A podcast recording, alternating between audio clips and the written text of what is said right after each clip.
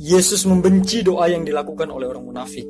Dan hal ini terlihat jelas dalam Matius 6 ayat 5. Tuhan Yesus menggambarkan orang-orang munafik ketika orang berpikir bahwa mereka sangat mengasihi Tuhan dan sangat saleh.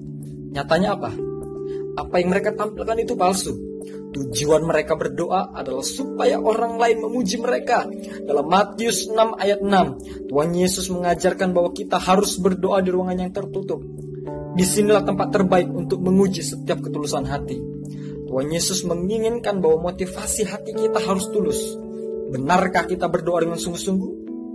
Sama halnya ketika kita meminta kebangunan rohani, meminta revival yang besar, dan doa itu harus keluar dari hati yang tulus.